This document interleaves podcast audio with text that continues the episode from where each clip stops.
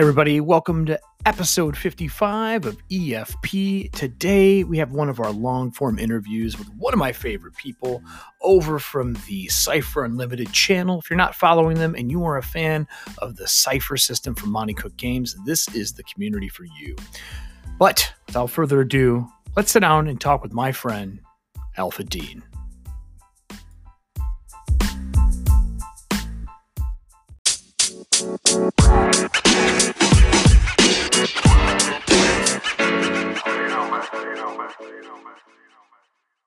Hey, everybody, welcome to Eric Frankhouse Presents episode 54, another one of our deep dive interviews. I love doing these. I cannot wait to talk to the man I have on the show today.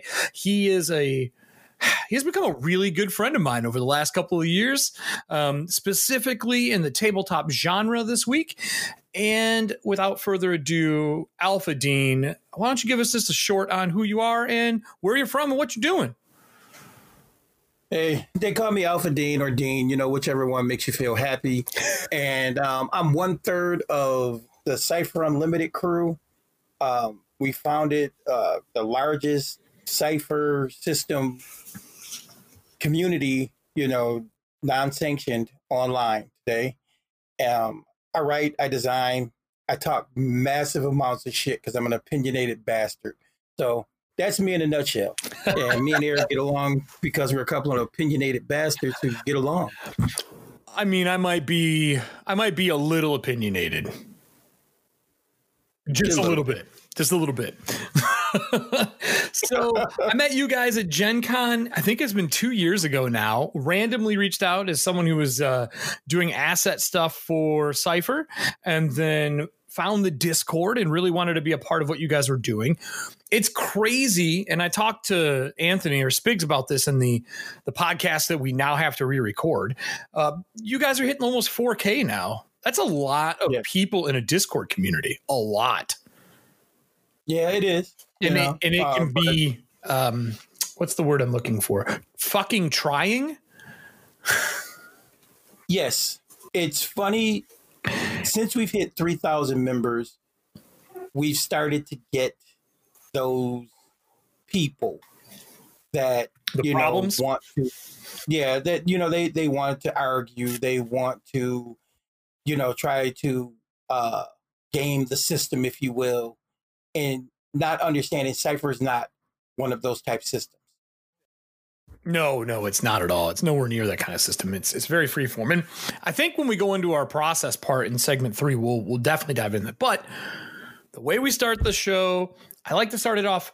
It's not light, but it is definitely topical. Um, our first segment is always game bites. It's the idea of talking about news that is out there right now. And we have the one I picked and the one you picked. And being the guest, let's start with yours. All right. So, Supers and Sorcery just was released on DriveThruRPG. It was a Kickstarter that was done earlier this year, I think in uh, June, Juneish, uh, and it was all about basically playing fantasy version of a superheroes game using a 5e mechanic. So it's literally a super superheroes in a fantasy realm all the character classes have been punched up as if they're superheroes as opposed to your typical class. How in the f- how in the fuck does that how does that work? Like if superheroes are in fantasy, is there even a challenge anymore? Well, there is because you got to remember you, your villains are also super heroic. They're not just you're not you're not just facing off against dragons and you know your typical undead. You're facing off you know, of you're basically facing off the, the fantasy version of Doctor Doom or the fantasy version, you know, of of, of Darkseid. It's so it's hmm. really it's really kind of wild, but it works.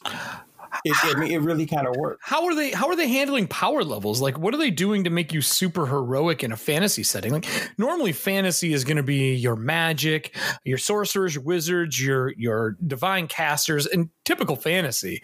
What are they going to do to actually make you feel like a superhero and not just a spellcaster? Like, wh- how the fuck does that well, work?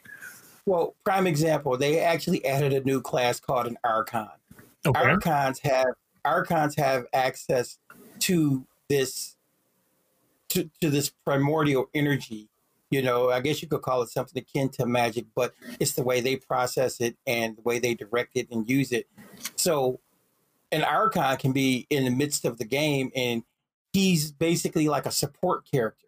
He does things like, for example, okay, so let's just say you have the party being overwhelmed by a horde of undead from Golgoth, you know, Golgoth the Dark, and the Great undead name. coming.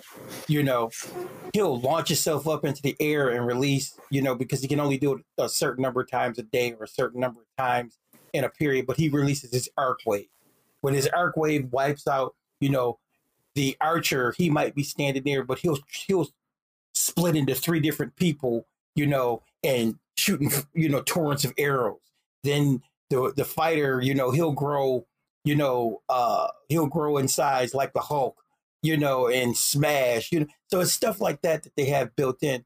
But then, like the classes themselves have those modifications kind of built in too, where, um, you know, starting out the gate, it's not zero to hero like in most D and D games. Are you starting like street level? yeah, you you kind of start like a street level hero, and then as you move on up, you know, you you go from your street level to your mid tier to your, you know, world class to your you know cosmic heavies. Sure. So it's it's it's really kind of it's a very interesting, and the really cool thing about it, it has a it has a adolescent element to it so it's very easy that you could very easily play with kids. Does this have like you know, no wait wait wait this isn't like unmasked isn't isn't I'm sorry but it's not no like no, no, no, no, no, no, no, no, no, no, no, no, no. It's not an unmasked thing at all. Okay. When I say you could play with kids, I'm saying you can bring your smaller children in and get them to play oh. and start them out. That's what I'm saying when you play with kids. Or you can just, you know, kind of brush over that element and, you know, truly bring it to that that grit gritty level that you want, you know, for your adults for your superhero game. Does, adults, does this yeah. uh does this come with uh one? Does it have a setting included? Because I didn't see this Kickstarter. Like I didn't know about it until we talked the other day. Does it come with a setting? That's number one. Number two, yes. is there new rules that they've instituted to make it feel like superhero? So, for example, Pathfinder old version, we got mythic, right? That was the way that they made you feel better, and you could add those mythic tiers right in the beginning of the game and just make yourself feel mythic. But for superheroes, it's a different genre. And you and I have talked about this a lot, especially with what Cypher is doing right now and just superheroes in general. What are they doing to make you feel like a superhero? Like, are you able to flex your powers? This, for example, let's take the basic class. Is fighter still a fighter? Yes, but no. So, what did they like, add to make you feel a superhero? Well, here I'll I'll uh, I'll pull it up and I'll just kind of you know throw throw it out there. Should have had this open before we started. I apologize. No, that's all right. But it, um, but like for example, like I was saying with uh with with the fighter, um, it's uh no longer like I said, no longer zero to hero. Right. So, uh, Come on, open up, damn it. But do they have like I guess to me what I'm looking at while you're while you're pulling this up is is as a superhero, and I guess my example I always use is the human torch. Having the ability to be a person of fire is great, but the ways that they flex the powers of superheroes is what I feel isn't portrayed properly in in superhero games. So when I shoot a burst of fire and it hits somebody, but I really put effort, or uh, I say effort because I'm speaking Cypher to you, but when I really put uh, extra oomph into it and I split it and hit two people, or I do a huge burning hands version of if it's fantasy, or if I light myself into inferno and explode, but it tires myself out. Do they have these story beats that are so ingrained in comic culture? Like, did they hit that? Because I don't see 5e well, being able to do that. Well, here, here, here's the idea. Um, because, like I said, it's built on the 5e skeleton, right? Mm-hmm. So, fighter or the super, you know, they, you know, beginning at third level, if you choose this archetype, you get advantage on strength checks. Um, Once a turn, you can add a bonus damage equal to your strength modifier when you hit with a weapon attack against creatures you're grappling, things like that. Seventh level, you get supervision.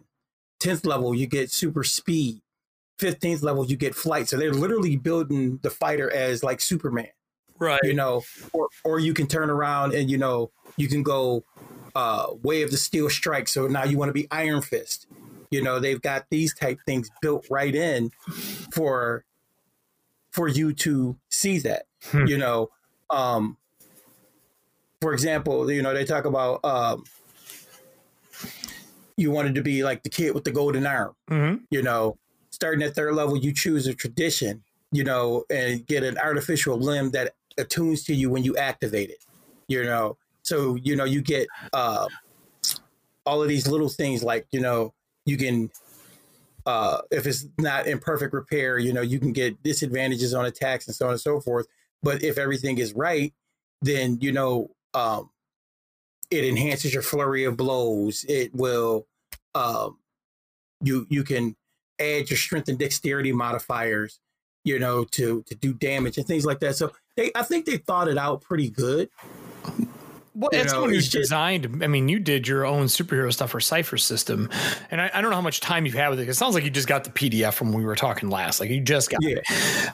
I don't feel that the mechanics of 5e lend well to superheroes. So I'm really kind of curious to see. I'm sorry, but advantage and disadvantage is a crutch. What are you gonna do? You're gonna you're gonna combine three advantage and Voltron, in the words of Satine Phoenix, and like Voltron into something better. Like, how are they? Right now, I didn't hear anything that made me think superhero. I guess the character building, like they have to keep levels to be 5e. They have to keep Right. classes to stay 5e. Feats were not important in 5e, really. They're actually, technically speaking, feats are an option. You don't even have to play with them. So I'm assuming they're going to bring Right. feats into the game. And then fantasy setting. I guess I, we should dive into that. You know, okay, so it sounds like they're they're making the classes so you feel more fantasy. Does the setting? Do you even know? Does the setting? Uh, is it fantasy or do they not give you a setting? Is it just a straight rule book? No, no, it's a there is a setting. There's um, it's called the the world is called Galista. Okay, Um, I saw the map. The map was they- it reminded me of Planescape Yeah. a little bit.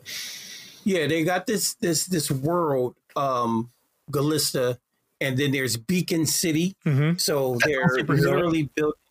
Yeah, they're they're they're building that whole concept and the basic lore that I've gotten through so far. Because like I said, I haven't I haven't read it cover to cover yet. Right. I haven't had a chance to play test anything, but the basic lore is that a thousand years ago, um, there was a great cataclysm somewhere else, and this is the world that the refugees and survivors made their way to Okay, and slowly but surely the world's been slowly being built so these people coming here are remnants of a pre of, of a previous existence somewhere else okay, I can see that working for superheroes really well. yeah you know have to check Um, this out. got- That's cool. but they've got like part two of the book starts on page 52 and from page 52 to 128 is all world building stuff people cities organizations Are you building your up. own own kind of story? Not story. Are you building your own set piece as well? Kind of like you do with like icons, for example, which I always mention for superheroes. Great. You make the villains as a group. Like I make your villain, you make mine, and we kind of make the uh, portfolio of bad guys. Do you do that in this as well? Or did they add any cool pieces like that into the show at all, or in the into the game? I, I I haven't necessarily seen that yet. Um, but they do have a lot of interesting stuff. I mean, they they actually have a section where they talk about running superheroes. So they talk about teen superheroes, super teams, grim dark heroes, one shots. Um, they talk about they have a section on origins, you know, secret origins. They have a, a section on study of life. You know, then they actually have a section where there's uh basically uh i guess you call uh, uh, it's an adventure you know hatred of the hyper demon you know and then they got magic items, of course. They got villains and monsters uh, section. They got layers and strongholds appendix. Ooh, and kaiju. the layers stuff would be awesome. The way layer powers work in D and D five. I didn't even think about that. That's actually a really good tie-in for supervillains. Right. You know, but then they, like I said, they've got an organization section. They've got gazetteers, so they got a regional gazette, gazetter, uh, city gazetter. Mm-hmm. You know, so they, I believe, you know, they they figured out. You know, they they've spent their time trying to come up with something unique. I'm not sure how well it's going to work yet. What I'm hearing is we got to play test this. Exactly. All right. That that's what we're going to do. That's going to have to happen. That's, I mean, that's pretty cool. That's a Kickstarter I haven't seen. I, I totally missed it. I usually look for the smaller Kickstarters, kind of learn on what's going on. So that's super dope. I will put that in the show notes as well. And uh, is there anything else you got to say about that system till we before we move on to the second part of Game Bites? No, I mean honestly, just that I'm going to give it a shot. I mean, I I got the same uh well, you're a superhero whore. Same concerns. Yes, I am. I love my superhero, so I've got the same concerns. You know, right. I, I, I, am a I am a superhero slut. Yes, I am, and I, I say that proudly. Yeah, yeah, you know? of course. Work that corner. You know, exactly. uh, but for me, for me, what I the biggest thing for me is that I want to read it through. I want to sit down. I want to build some characters, and I, I want to play test it out because who knows? You know, it might be just just the thing Dungeons and Dragons needs to, you know, to, to, bring you back? to bring me back over yeah. to bring me back over for a little while. Yeah. Well so let's talk let's talk old school d&d dean you and i have uh we have reminisced many nights late into sun up about the stuff we love in gaming culture the things that we grew up with. And i think this i know this strikes a chord with a lot of the people out in the the world of not only d&d but just tabletop rpgs let's talk about the pending lawsuit between Dragonlance authors and Wizards of the Coast. This is this hits me in a way that I was not expecting. And that's not me saying, oh, I'm on air. I'm going to talk about this in a way. No, dude, I grew up with Dragonlance. I grew up with this. Uh, I have met both Margaret Weis and Tracy Hickman working the convention circuit. Same here. Dope Same ass here. people, super nice. I will never forget working at Walden Books. I know a lot of the people listening to this aren't going to know what Walden Books is. Working at Walden Books, having the author version where the the sidebars actually had notes from the authors in it when they compiled all of it it's it's somewhere in this room and uh i i will always remember that going wow I didn't know that's what was behind this. Like it changed how I ran the game in tabletop. Like we went and played Dragonlance. I opened up the old box set because by the time that book came out, Dragonlance was going, but I think they were doing like that new version of it that came out. And I, right. I was all in. And I was like, dude, we have to go back. I just read through all of the trilogy. I learned things from these authors I never thought of. Let's go, let's go, let's go. And we ran it. And Krynn, this the world of Dragonlance really struck home. But right now, this lawsuit is kind dude, I'm sorry, but WotC, you're doing them dirty. And unless you come out and say like why you're doing them dirty, like for example, we all know that when a boxer gets back in the ring at 50, that shit ain't going to look as good as when they were in their 20s and 30s. Maybe the stuff they wrote was crap. We don't know. You know, I would say I, I, I'd argue that point, and I argue that point because this they're writers. They didn't stop writing. They're not like a boxer who got out of the ring and lost his rhythm, true. lost his. That's true. Yeah, they've been writing this whole time. And some writers get better I with read, age. And that's what I'm saying. And I read, I read the Dragonlance books as they came out. You know, as they came out. That's how old I am. Um, and yeah, Krynn was my you know, I don't know if you ever watched Key and Peele, but you know, when they be doing the, the, okay, so you know what they do, the two guys out there talking about the movies, you know, Liam Neeson's, you know, well, Krynn was my shit. Yeah. yes, know? dude. I mean, it was one of those, it was one of those settings. Well, and we should probably say what the so lawsuit's over.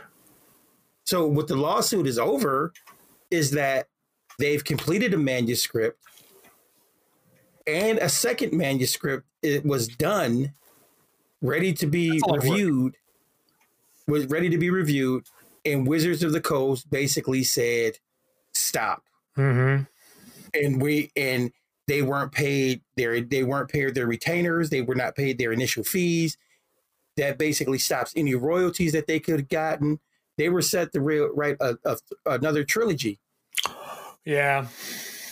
And you know, I'm going to say this, and you know, take it for what it is. But corporate America sucks. It's rough. You know, man. you know, Wizards of the Coast is a subsidy of Hasbro, Yep. and Hasbro already Hasbro, more boys and girls. right? And Hasbro is a corporate giant, and they, you know, they're all about the the bottom line. It's about that dollar. Yeah. and I don't think, and I really don't think they really, you know, are looking at. I think when people are detached from the hobby or from the the the core of where you, they make their money at, I don't think they understand what this means to them either. Yeah. Because a, a new Dragonlance, a new Dragonlance would be huge. True, true. But here's the thing. I so as comp I've worked in corporate America. You work in a very similar corporate America right now. Um, and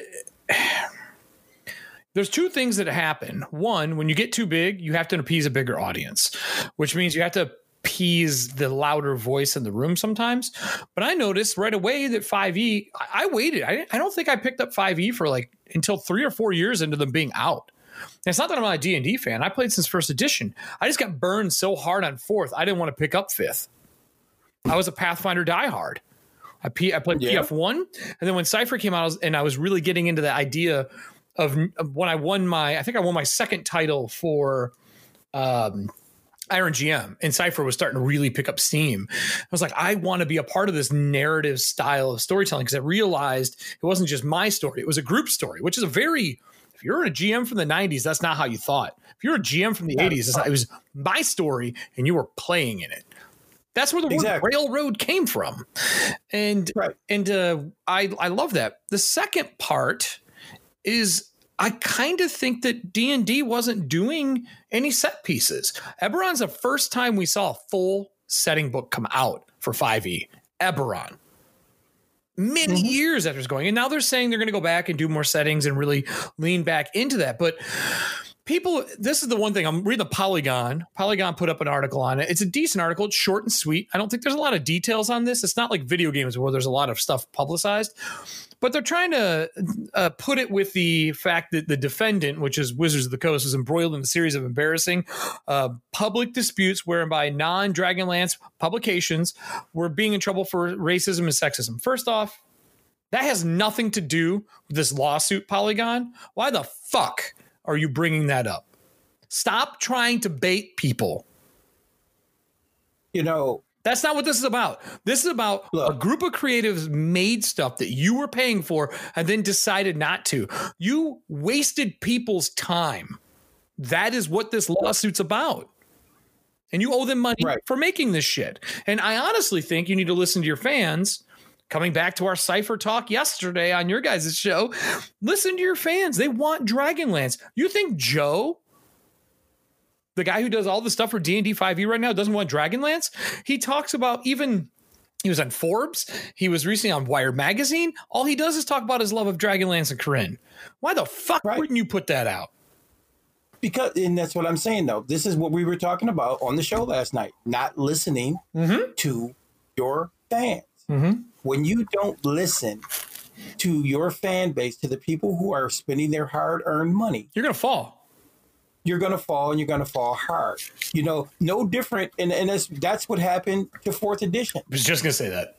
How they didn't listen That's to anybody when D and D Next was going on. They're like, guys, there's some bad stuff in here, and they and they pulled D and D Next because we had interviews with Monte Cook when he was doing the D and D Next stuff, and they pulled it and said we weren't allowed to put it out. Myself and a couple of other all- podcasters. I have all the D and D next stuff. I was Yeah. part of that playtest. We I all was part were. of that, and I still have it. And the D and D next stuff was brilliant. A lot of it. I won't say all of it, No. but a lot of it. It had a, a lot had a of good it- core. I'll put it this way: I could say 70, I could take 75% of that material right now but you and build something pretty, pretty damn But that's because you had Monte Cook, Rob Schwalb, and all the the G's of the industry making Yeah, that. So and five E is not bad. Like I'm not I am not dissing five E. I'm I'm Oh, talking no, about I'm not anti 5e at all. I'm talking about I Wizards of played the Coast as a company making really odd decisions. And I can't say that they're good. I'm not a sta- I'm not a shareholder. I don't know behind the scenes what's going on. But as a fan and as a person who's in the hobby, where they have they claim 42 many million people playing. Maybe that's turnstile maybe it's not. More now because that i think that that was from like last year. Can you imagine how big they are now with digital and everyone playing from home? Like i'm sure it's grown to be honest with you.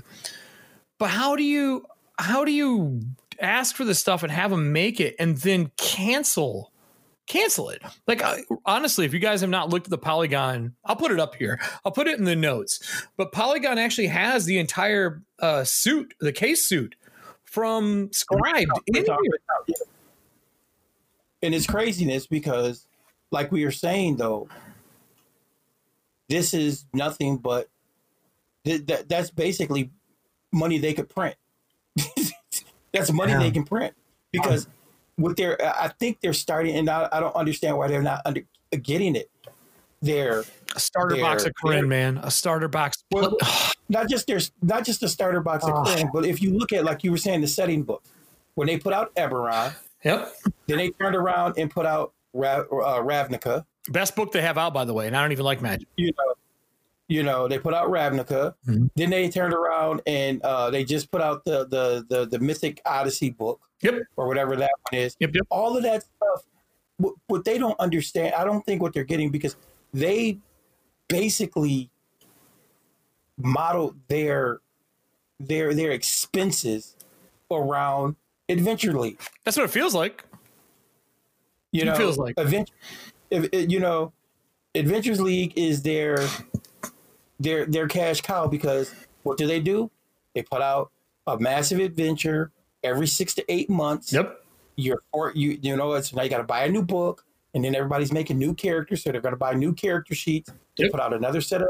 They put out another DM screen for that book. You know, it's you know it's like wash, rinse, repeat. Yeah, yeah, yeah. It's it's really sad, and I, I mean, I guess like for me to close this piece out, and and I'll obviously have you you do your piece as well.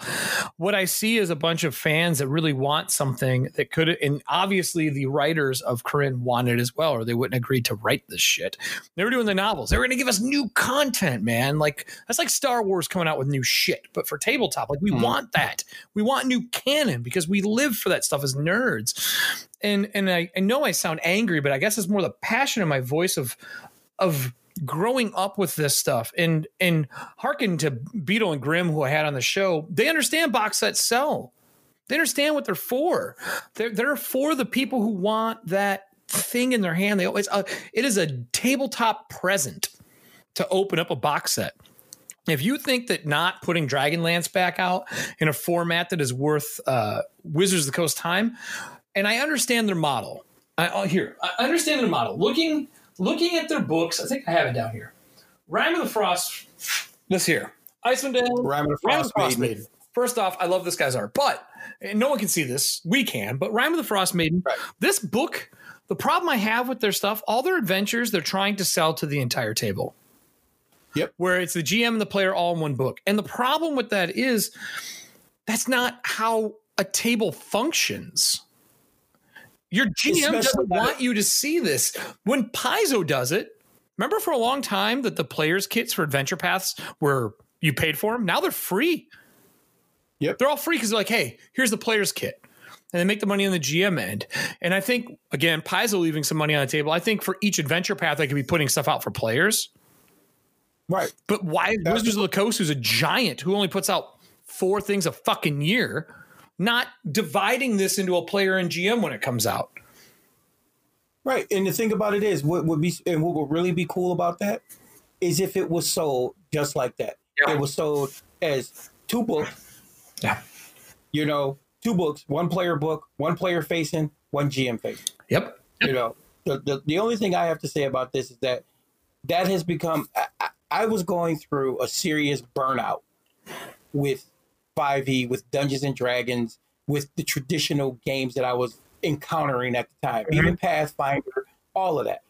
And that's when Yeah. I found Cypher System, which changed my, which caused me to have a paradigm shift and move into that Agreed. that more narrative style, open ended, you know, and that's where the collective table comes in. Yep. Which we're gonna get into collective- for sure. Right. We're going to get into that. But that's, and I think that's what,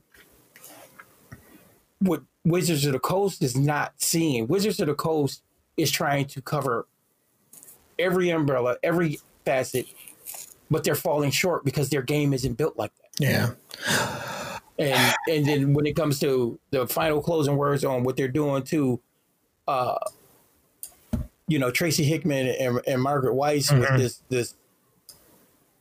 That's just complete trash. I hope, I hope for our sakes they work it the fuck out and we get those novels. Yeah, because I want them. One way or the other. Either Wizards helps finish publishing it and putting it out, or they let it go and let Margaret Weis Productions do it. As someone who loves what they're doing, and and I know this is gonna sound super negative, but before anyone passes away, I want that shit to hit. It needs to come out. Yeah, You know, we never Absolutely. know. Look at look at. We live in a world of COVID right now, and we don't know what tomorrow is going to bring. And on top of that, uh, I, I just watched my f- favorite person from Star Wars pass today. To date, when we're recording this, the actor who played Fett passed. Today. Bulloch. Yeah. Bulloch. Yeah. So like that that we don't know and i want i feel like the service needs to be done not only to the fans but for the writers to get it out of their head because i know what that feels like having ideas pent up and not getting them out Absolutely. I So- mean, think about it. You know, and here's a reality. You know, not just with COVID and everything goes, but dude, we're getting older. Yeah. you know, everybody's aging. I mean, I mean, that's what I'm saying. Jeremy, I mean, Jeremy Bulloch was 75 years old. I mean, Mm-hmm. that's too young to go, but that's still not a spring chicken. no he had a good life I mean, dude, guy, guy got to work on Star Wars and James Bond, two of my favorite things of all time. Exactly. So, So Yeah. I hope that they work it out. I'm super excited to look into to the idea of of superheroes in fantasy. I think that's dope. I really want to check Yeah. that out. I, maybe I'll talk to them see if we can get them on the show. I'd love to talk to them, uh, give them a little bandwidth shout out. But let's move into the second segment here. The second segment is uh, well, one I can't pronounce it. That's going to be on you.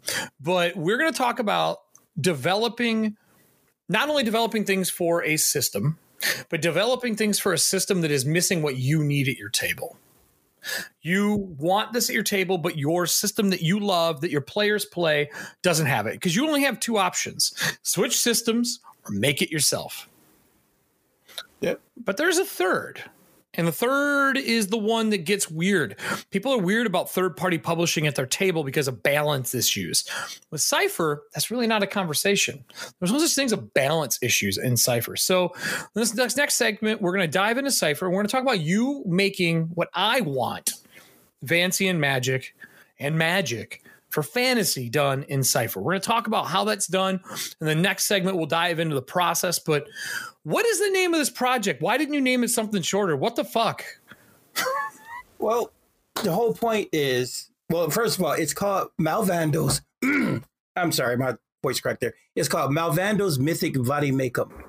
And Vademecum is a Latin word for I know. tome or whatever the case may be. Oh, I wanted to give it a cool, it needed a cool name. Sure, sure, come on, sure. you don't, you know, and I thought that was cool as hell. I mean, all M's, you know, the dude is, you know, he's a, you know, and You're basically giving us our Tasha for Cypher.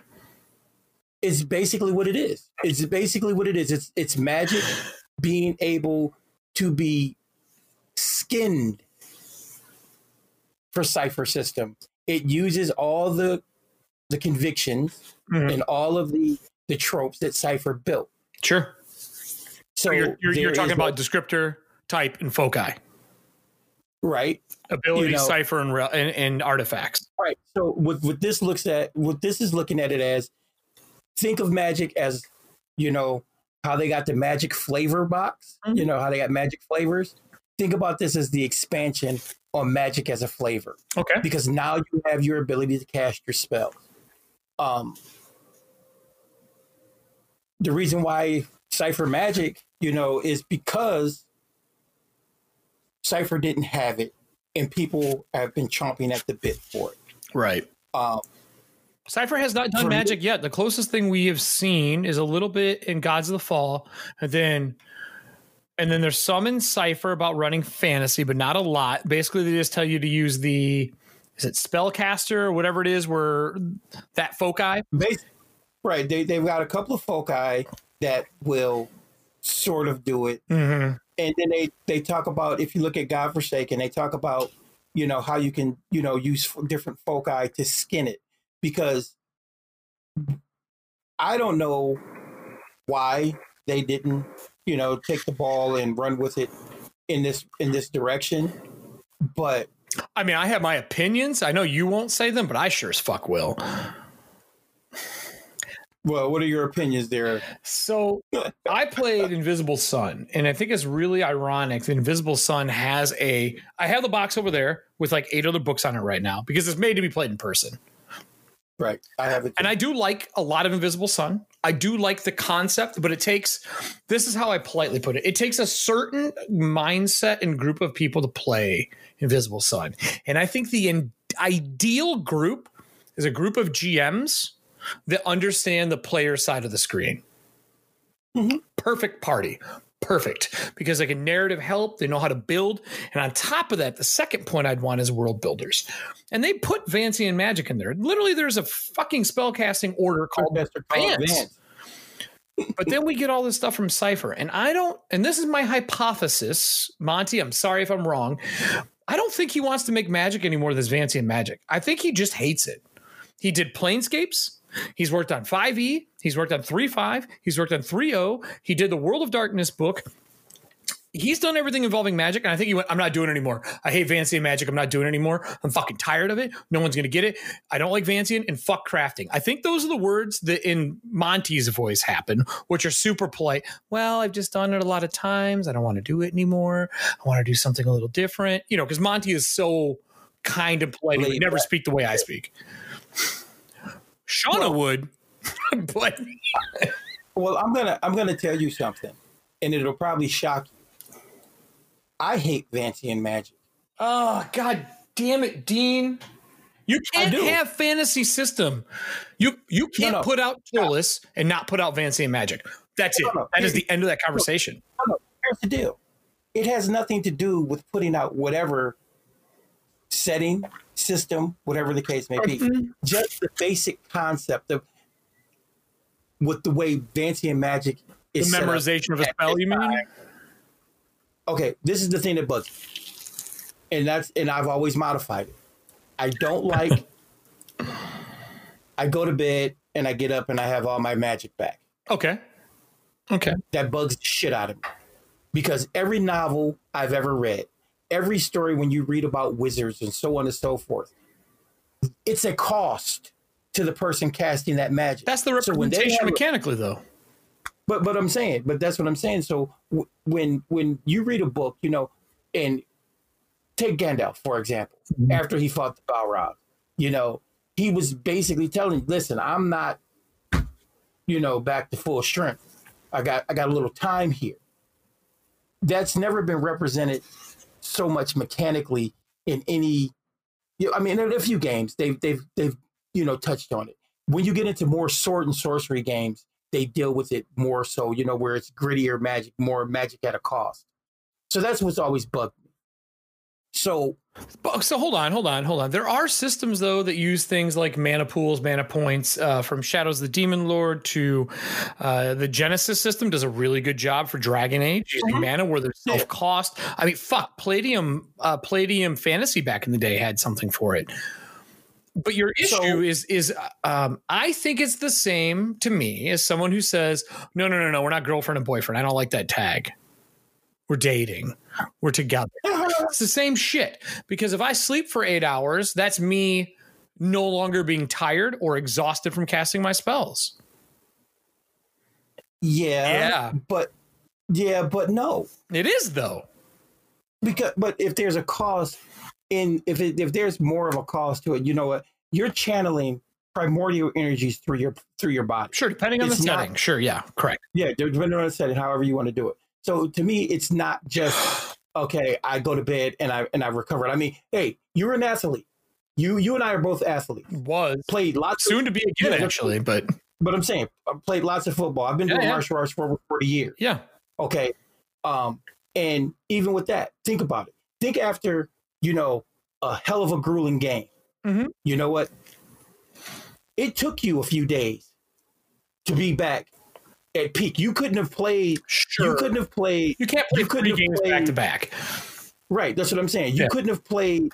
You know, went to bed, got up the next day, and played that that same you know turkey bowl game again. But that comes down to how much realism you want in your game. That's Well, that grim I want- scale. But, but again, so what what I've done in my creation is that I've got a simulation for it. I've got something that I think works. Okay. It feels good. okay. You know, it, it, feels good. It feels like it'll work. I think, and I think it'll hearken itself to how Monte Cook has the Monte Cook Games has Cypher systems set out. It's going to hearken into that, and it's going to hearken it back to to the other side of the coin where people want to be able to have a list of spells and a list of a, a, a list of, of magic that they can call on. When So- we get back into the idea of, of the process, which is the next section, we'll, we'll dive into that.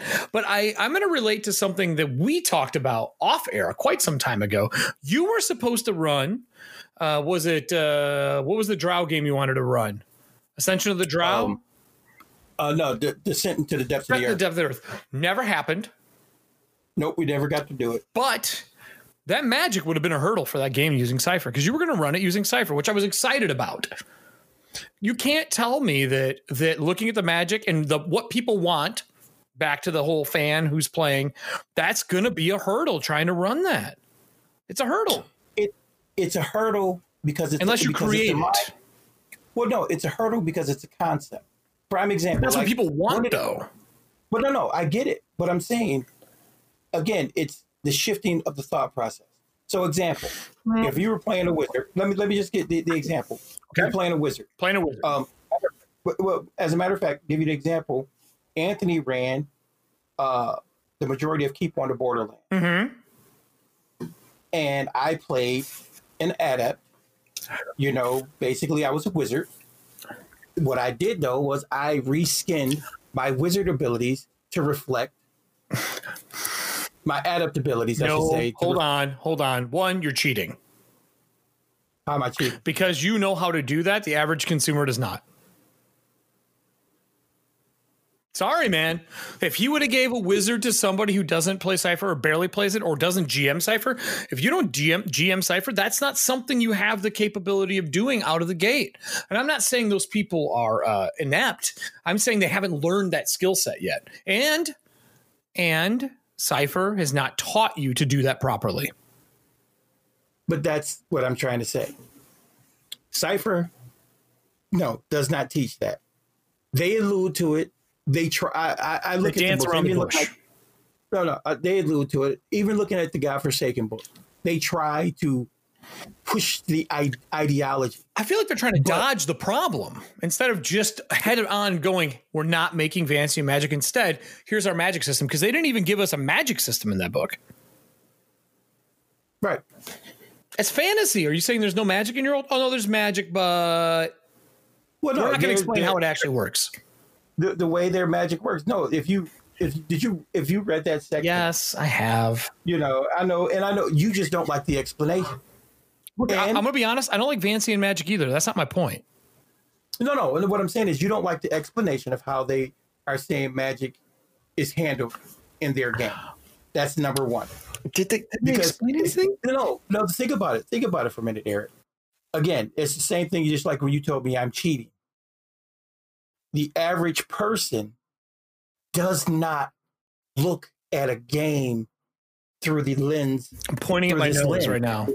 Exactly this lens that we have they don't see it that way this this is why cypher there's not a there's not a single problem i can't overcome within the parameters of the system it's not a single problem just think about think about what you did when you decided to do war paint Mhm.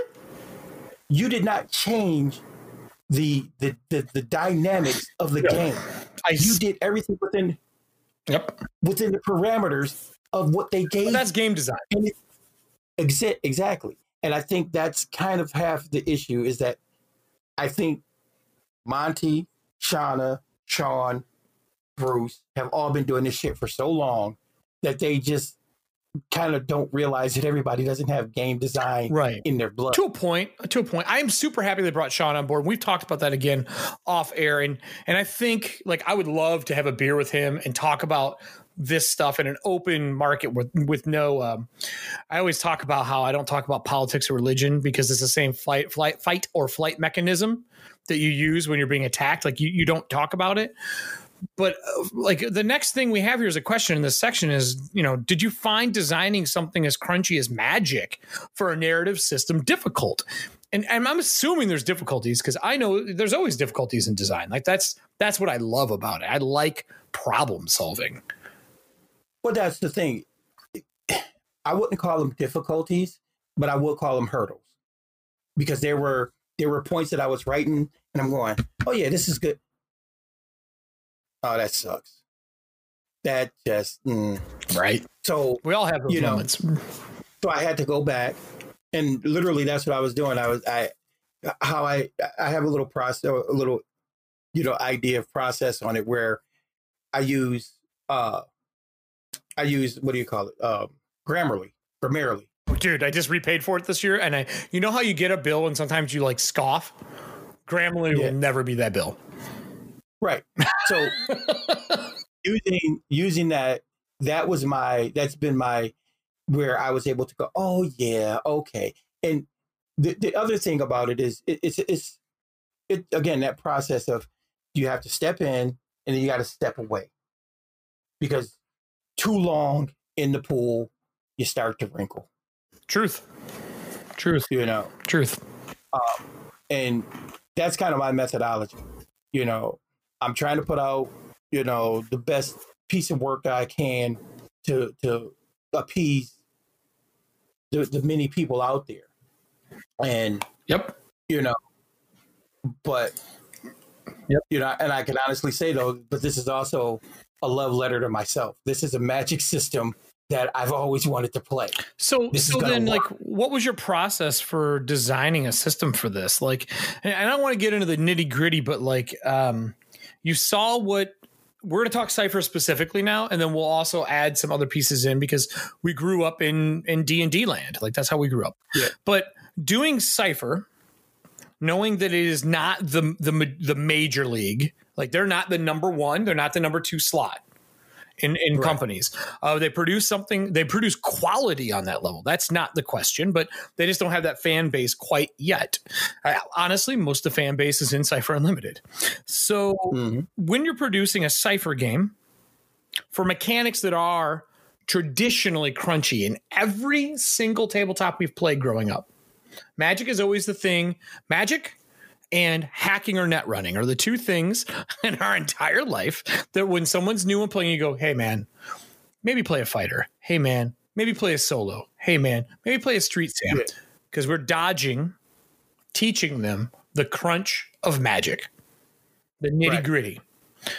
When you're designing, did you design to bring the crunch back, a little bit of a crunch back? to Cypher, or did you design with the idea of I need more more explanation, but it still needs to be super simple. What was your like mentality? Like what was your mental state for designing that? It was definitely number one. It was definitely I had to bring some of the crunch back because as we were saying before, MCG just doesn't want to design it, or just that's how maybe how they feel. But what I want to know really, their internal reason. but when you but when you think about magic, there has to be a level of crunch to it. You know, there has to be. So what I but all the crunch that I've put into it is within the parameters of what Cypher already offers. So okay. I'll give you an example. I'll give you I'll give you a basic example. Um, the way the book is set up, there's a introduction. It talks about Malvando and his journeys discovering magic. Then it goes into uh, uh, a mechanical idea or, a, a, an additional pool that I've added into the game because there needs to be a pool for magic. But then it gets into doing magic.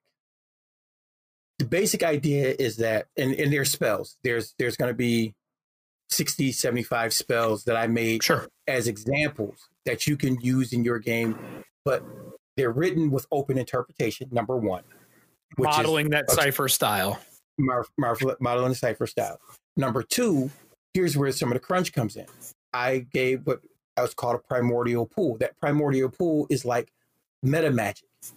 It allows you to expand spells. It allows you to manipulate them, change Sure. them around. This is where the crunch comes in because now, and it's still speaking to the same idea of cypher system because they want you to be able to be unique. So you know, two two wizards, you know, and this takes me back to something else, some other classic stuff. You know, think of the Raven. Mhm. You know, back in the old days, especially like when you talk about the movie version with Vincent Price and Peter Lorre. Oh, I love You know, I love the price, man. Well, well, think if you ever watched that movie, the the, the Raven with Vincent Price and Boris Karloff at when they're battling their wizard battle. It's it's dated now, but it's still cool as hell. I, I just happened to watch it not too long ago because I was doing this and it was like inspiration for me. Yes. it was one and one and one of the things that was said about it that made me do what I did too was that Vincent Price's character wasn't that he was the most powerful wizard, but it was the fact that he had his technique. His technique was so unique; it made him, it, it made him on par with the best. Sure. So this is the concept that I wanted to bring to Cypher System, and the same concept that's that Monte and them always talk about. That you know, two adepts don't have to be the same, or and two fighters don't have to be the same. You know, so it's the same principle. So I could have a wizard, you know, come in and take this spell, but guess what? Now I plug my meta magic in and I, I put my own twist on it. So now instead of me throwing a fireball, um, I throw a fire dragon. you know what I'm saying? Still get the same principle, same same principle of, of action or or, or Right. uh, what you wanted to do, but Right. it's unique to that wizard. So that Okay. that's that's what I've done. So, so you've decided to make magic because we haven't seen it from a third party publisher yet through DriveThru's Cypher program. We haven't seen Mhm. Monte Cook really give us what we want yet. And uh, honestly, like all jokes aside, maybe they left it open for somebody else to do because they don't want to. Also, very Right. possible. Um, because I do love as much as everyone in CU is giving me shit because I was harping on Cypher so much. And I don't harp on it because I don't like it. I harp on it because I want it to be number one. Yeah, I get you. I want them to. I want them to take Wizards of the Coast to the cleaners. You know what I mean? Like I, that's that's what I want. And and I think the flaws that that I see are the things that are missing. Isn't crunch, um, but it is the definition that we saw Sean bring in his horror book. His mechanics. Mechanics don't have to be detailed. They just need to be an answer to people who don't know how to develop them on their own. And you're you're trying to win over an audience that played first, second, third, three, five, Pathfinder, 4E, even though it was a thing, um, 5E, P, PF2E, and and you're bringing these crunch and munches in, not including your other genres like cyberpunk, mech warrior, and so on. Rolemaster, Palladium, Rifts, the big dogs. Now you got Zweihander. There's these people who are really used to having a rule there for them. And I, as I have said, my entire I would say the like professional GM career. Rules are there to keep players on the same page as the GM. Yeah. They're not actually there for the GM to abide by. You you play in the confines, but you don't abide by them. The goal is to make it Charles- fun.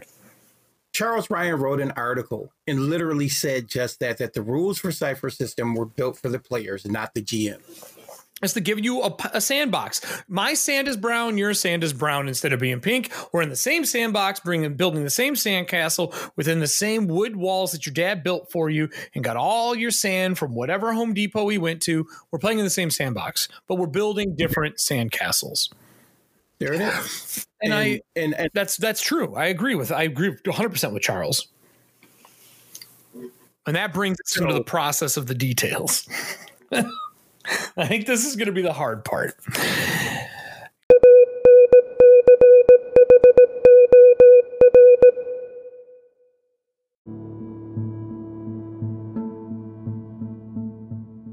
My name is Alpha Dean. I'm a scholar. I'm also a wizard. That's what they call us these days. I ran across a document Mal Vandal's Mythic Madi Vacum. It's full of magic. And as I finish translating it, I'll soon release it to the world. So I hopefully you other wizards out there can learn some real magic.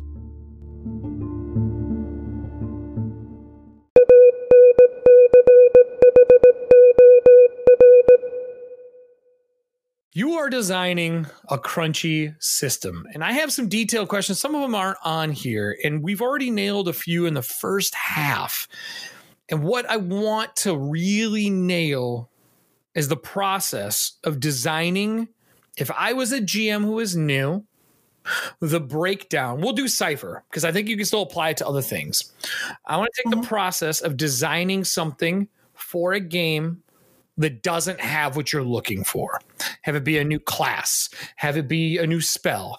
And in this case, we're going to do magic because that's what we're talking about. You and I have been talking about making magic for a while. There's a paper doc somewhere with like a breakdown that I sent to you. Yeah. We uh, we we we had a couple of different approaches. Right. And with that, let's let's start with the basics. We're going to start at the beginning. You know you want to make a magic system for Cypher. What made you realize you were going to do it? And what was the first things you looked at to, to make this happen? Um, what made me realize I was going to do it, that, that literally was the clarion call out there in the world. I said I was going to wait before I put anything to paper, before I put pen to paper until God Forsaken came out because I knew that was the toolkit. Sure. And you know, depending on what was in that toolkit, depending on what I had to do. Mm-hmm. So that was the beginning of the process. Um, but then the next thing was I continued to make sure I was up to speed and up to date to the baseline parameters of the system. You know, I think the design process for any anything you want to do you need to understand the system parameters within you with, that you're working with it. If you don't understand that and you just start building something, you're going to build something that, that that won't plug in, and people are going to, you know, people are definitely going to shun away from it. Fake Legos versus real Legos, they don't fit together that well. Exactly. So if there's no, if if you can't connect the dots, if you can't connect the the the ideal behind what you're putting in front of them, to what they want with, with the game that they're playing, you're you're never gonna make it. So that's literally that's literally the first step. So how do you, you identify those rules? Like how do you identify the core mechanics? Ma- uh, magic, for example, in Cypher, they didn't really give you a lot. They gave you the magic flavor. They gave you uh, I cannot remember the name of the foci, but your spell casting foci. Um, how do you spell? Yeah, cast spell. That's what it is. How do you identify the the base points that they give you? And then how do you start to begin building upon those for something that's a little more detailed? Okay, base points. Um, basic concept of Cypher system is everything has a XP cost or it's you know those parameters when you build a first first tier character you know, when you go pick up a flavor, you give up a type ability to, to, to plug into that flavor. So that automatically happens with the magic system. You're going to give up a type ability to basically have magic spell casting ability. Okay. Um, sure. And what that does is that gives you a new pool that gives you this this fourth pool, which is your primal, primordial, whichever words you want to use. That's a big and, thing, man, to add a fourth pool to the system. Yes, it is. But it doesn't unhinge anything because it specifically works for that idiom. Okay. Okay. Specifically. Um, so with that with that primal primal pool, that gives you your initial number of spells Okay. Mm-hmm. The way it keeps it, the way it keeps it in balance, is in order to increase that pool, you spend four points, four XP. If you want to increase that pool, if you want to increase the number of spells that you cast, you spend four points. Okay. For for spell increases. You know, so still using the basic concept of cypher system. So you get your spells, you get your your primal points. Those primal points are spent on your meta magic, on your your or as I call it, your primal magic. So when you decide to expand a spell, manipulate a spell, you know, um, I, I talk about magic from across different realms. So, you know, you have people who if you if you if you read the Wheel of Time series with Robert Jordan, they talked about magic and flow.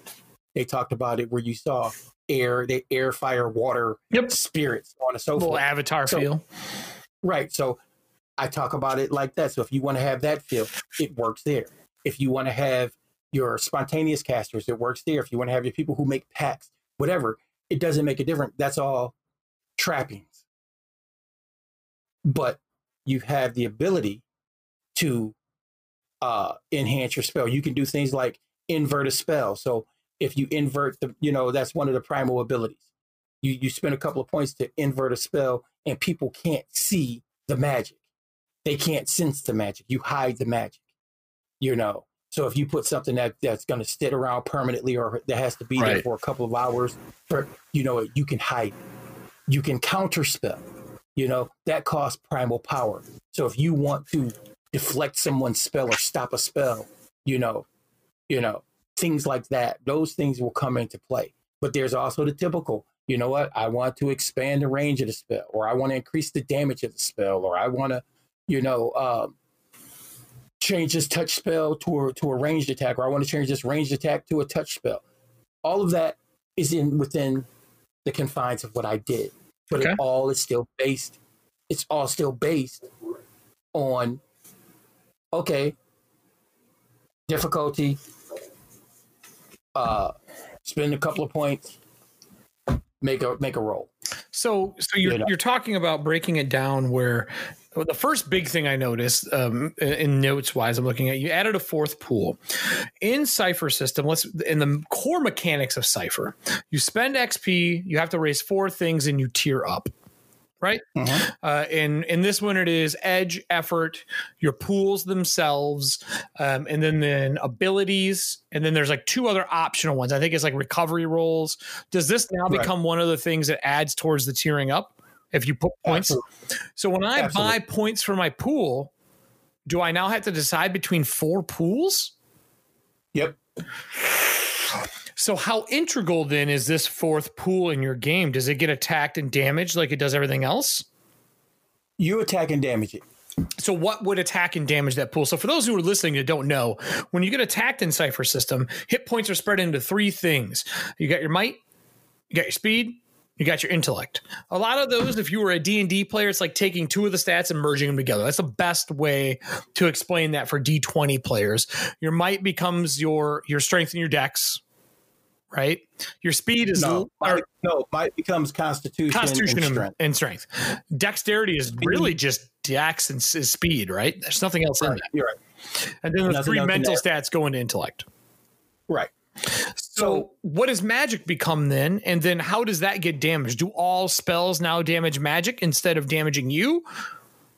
no no no spells don't damage your magic pool you're spending your magic pool and your magic pool is only replenished on your 10 hour recovery But you don't you don't you you spend your pools in Cypher uh, to Mhm. do a few things. One, you take damage to them. That's one.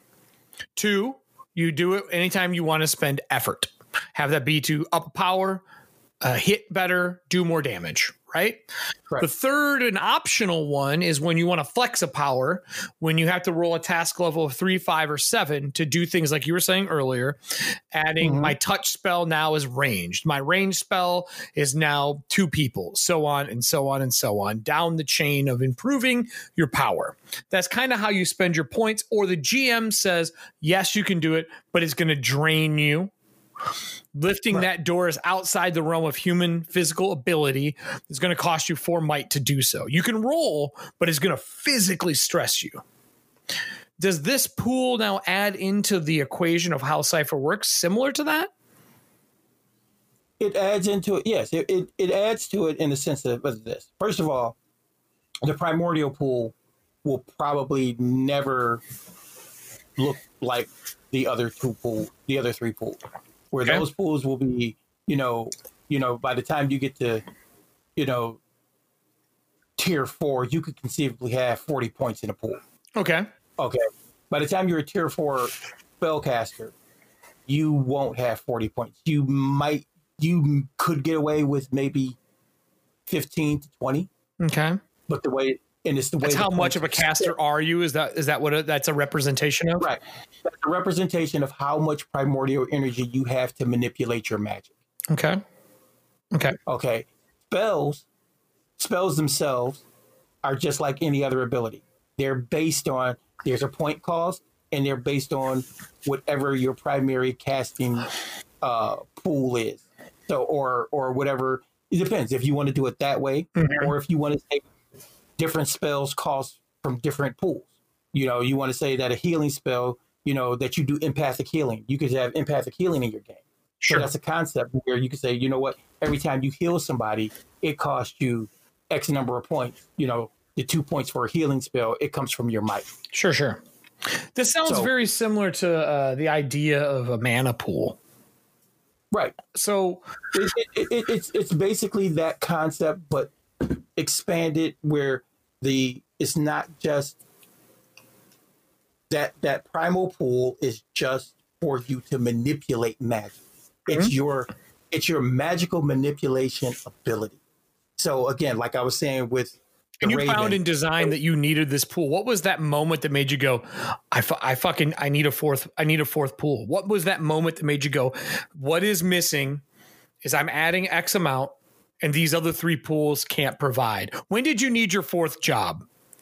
the fourth job came in when I realized the fourth job came in when I realized that in order to keep within the the, the purview of making every caster unique, Okay. that they needed a fourth pool. I could not, in good in good understanding, go okay. Wait a minute.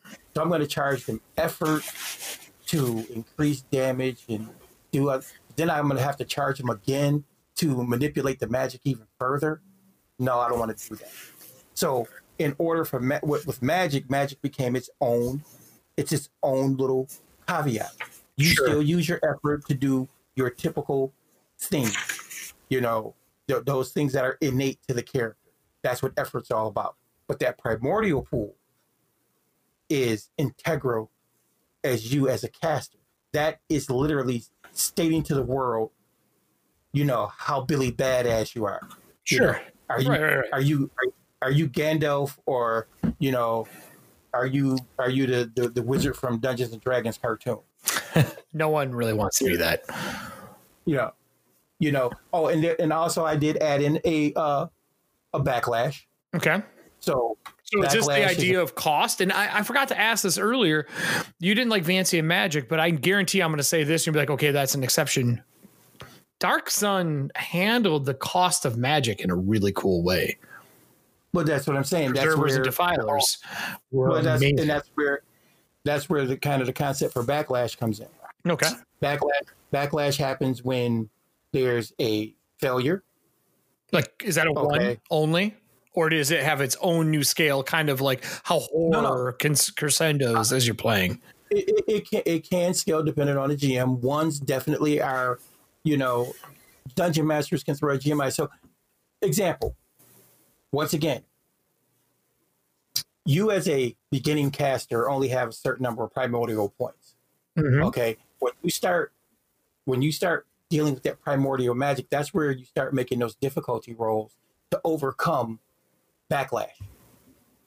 So when you start manipulating magic, when you start pulling more magic in to change the parameters of the baseline of the spell, you can everybody can cast a spell at its baseline or its baseline cost, and you really don't have anything to worry about. You don't have to worry about necessarily worry about backlash. but you know what?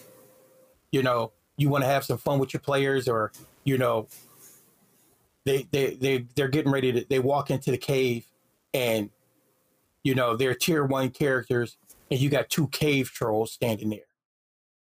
You know, and the three fighters are like, okay, yeah, we're gonna get in here, but the fighters are rolling like shit. The wizard goes, oh shit, we know, I don't know where, you know what? The hell with it. I'm gonna dump these points in here, and I'm gonna try and overcome the cave trolls because I'm gonna cast, you know, a sunlight spell, but I'm gonna cast it, you know, you know, at tier two instead of tier one. Now I got an opportunity to get a backlash. You know, it makes sense. Things like so the mechanics for backlash, uh, what I'm hearing is you wanted a cost of magic, which is seen in in fantasy literature. Uh, I mean, I mean everywhere. Usually, when you cast magic, there's a cost. But I will right. tell you, as a designer, a lot of tabletops don't put it in because the cost isn't fun, right? Like it, it isn't fun for a player to to fail in a way that isn't. I know everyone is tired of this term, but failing forward is more fun than failing backwards. And that's what backlash is all about. So, what is You're an example of a you, failure you get out of a backlash? Like, does it do something permanent to you? Does it do something cool? Does it does it okay, change your spell? Is it chaos magic? Like, what does it do? Well, that's what it is. Think think of think of wild magic or think of chaos magic or whatever. So, um, for example, um, let's just say, you know, you wanted to cast uh, a fireball, and classic. You you you ca- you cast a classic fireball, but you know you're fighting somebody who's you know a step tougher, you know, or or you know above average. So you say, you know what, I'm gonna dump, you know, uh, two primal points into this.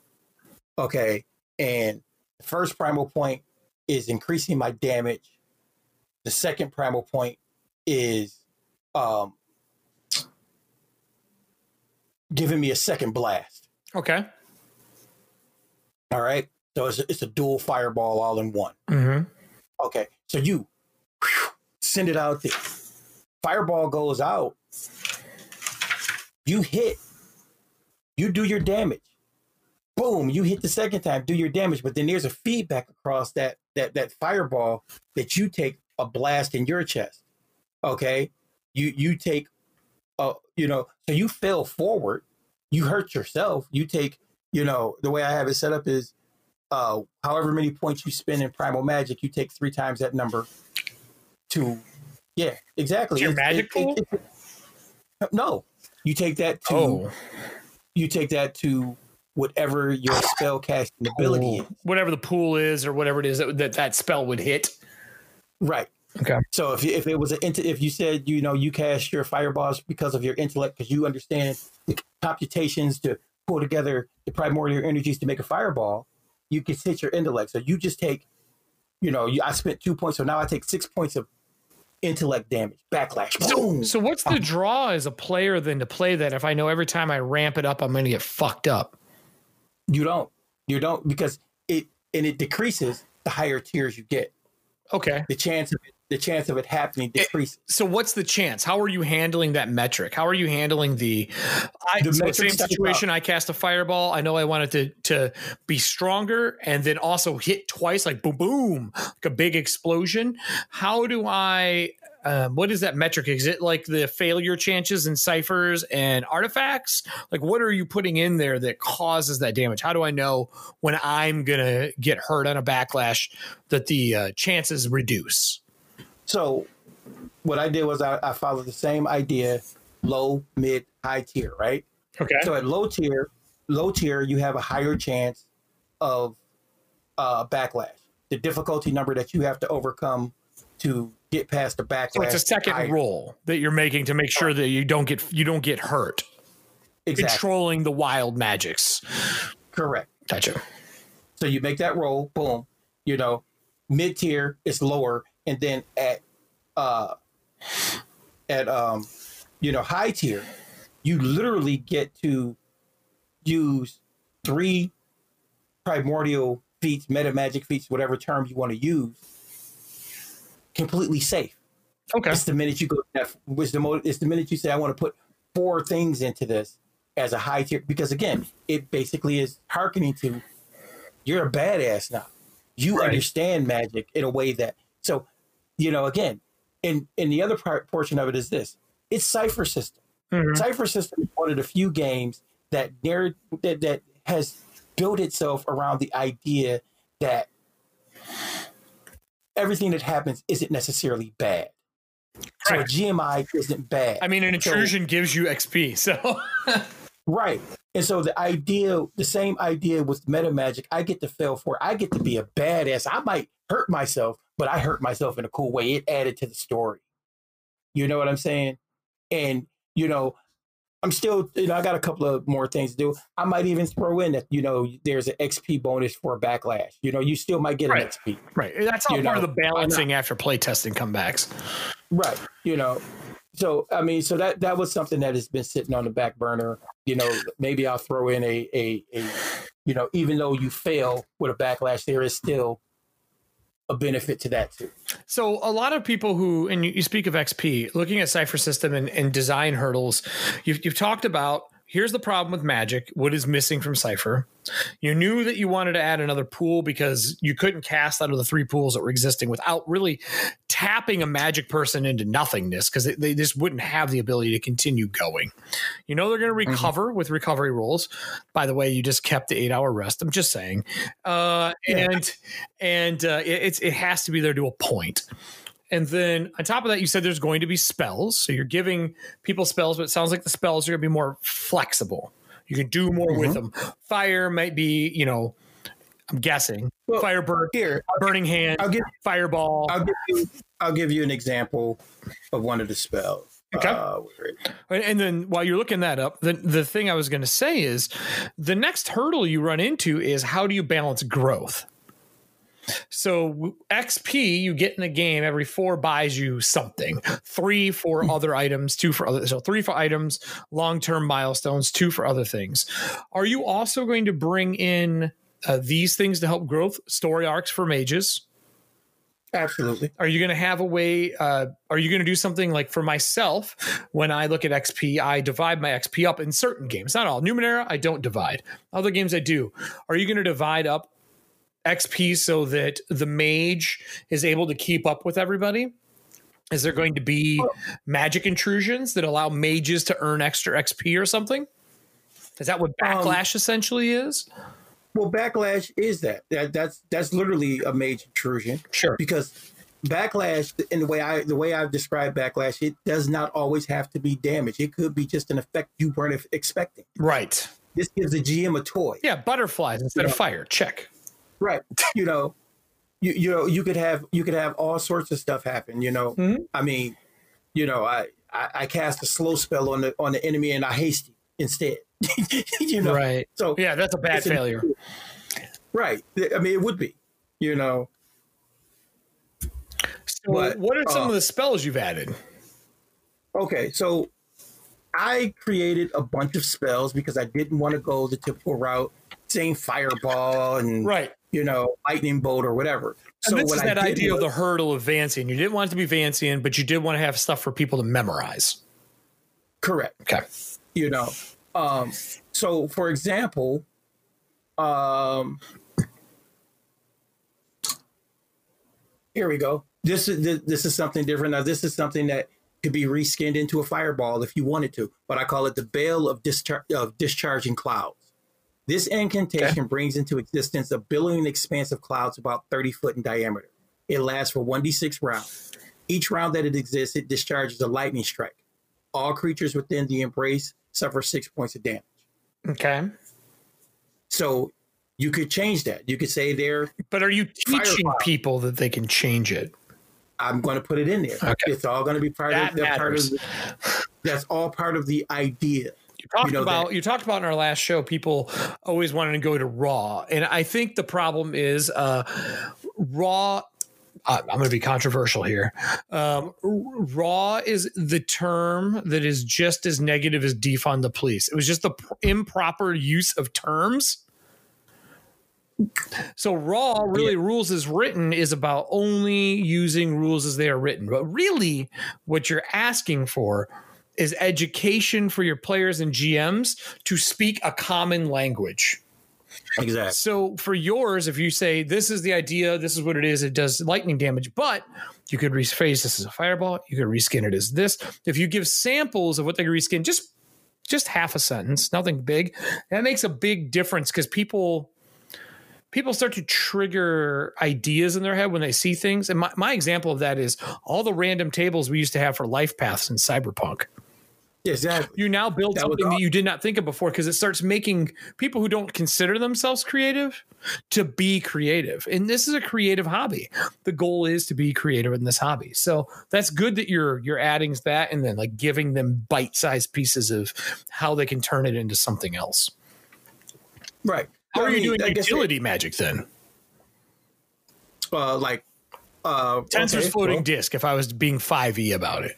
Or well, you know, how, how about this? I, I have uh, Ancient Blessing of the Berserkers.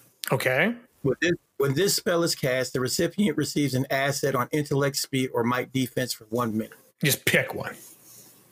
Pick yeah, whatever whatever the caster is giving you uh, a bonus. Gotcha. Things like that. That's that. That's how I I, I put utilities. Hmm. Um, you, you, you know because it's again it's cypher. Right. You know, and we're we're talking about fantasy. So fantasy is a step up from your typical you know, your your, your typical game if you're talking about playing uh cyberpunk. Cyberpunk, all that stuff comes into play with your equipment, your gear, your mm-hmm. cyberware. Right, right, right. Exactly. You know, um, you know, or if I'm playing, you know, but if I'm playing, you know, a more modern style game, if I'm playing something that, you know, I'm trying to simulate, you know, a spycraft game, I'm not looking at that. Magic in in a in a magical world, you need to make magic utilitarian, but you also need to make it I don't want it to be that everybody just, you know, is running around throwing, you know, arcs of fire for no damn reason. You know, right. because then then you, then you run into the problem of uh you know the the the the wizard tank you know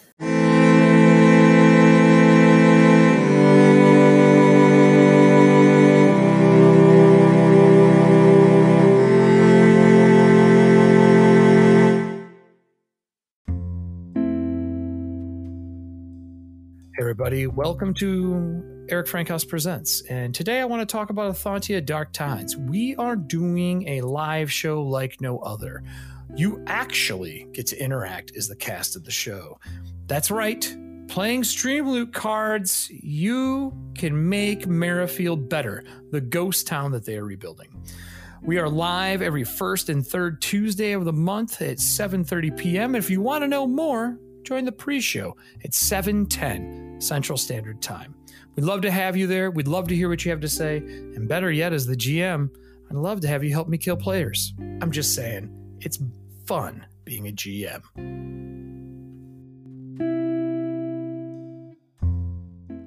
So, well, you that was going to be my next question here before we go into segment four. Like, as you're designing these spells, I mean, obviously you look through 5e and Pathfinder, and the classics things were there, I'm assuming. But when you're mm-hmm. designing spells, did you make like a, a checklist? Did you did you build a template out for like how you want your spells to look before you filled them out? Did you follow the ability stuff in Cypher? How did you build out building spells? Like, because that's something that doesn't exist in Cypher. Abilities exist, spells do not. I have to be honest with you, it was probably a combination. You know, I looked at abilities, I looked at you know, prime example, you know, that, that spell we just talked about, Ancient mm-hmm. Blessing of the Berserkers. Okay. Asset cards. What do they do? Oh, well, look. Take up too much room in my closet.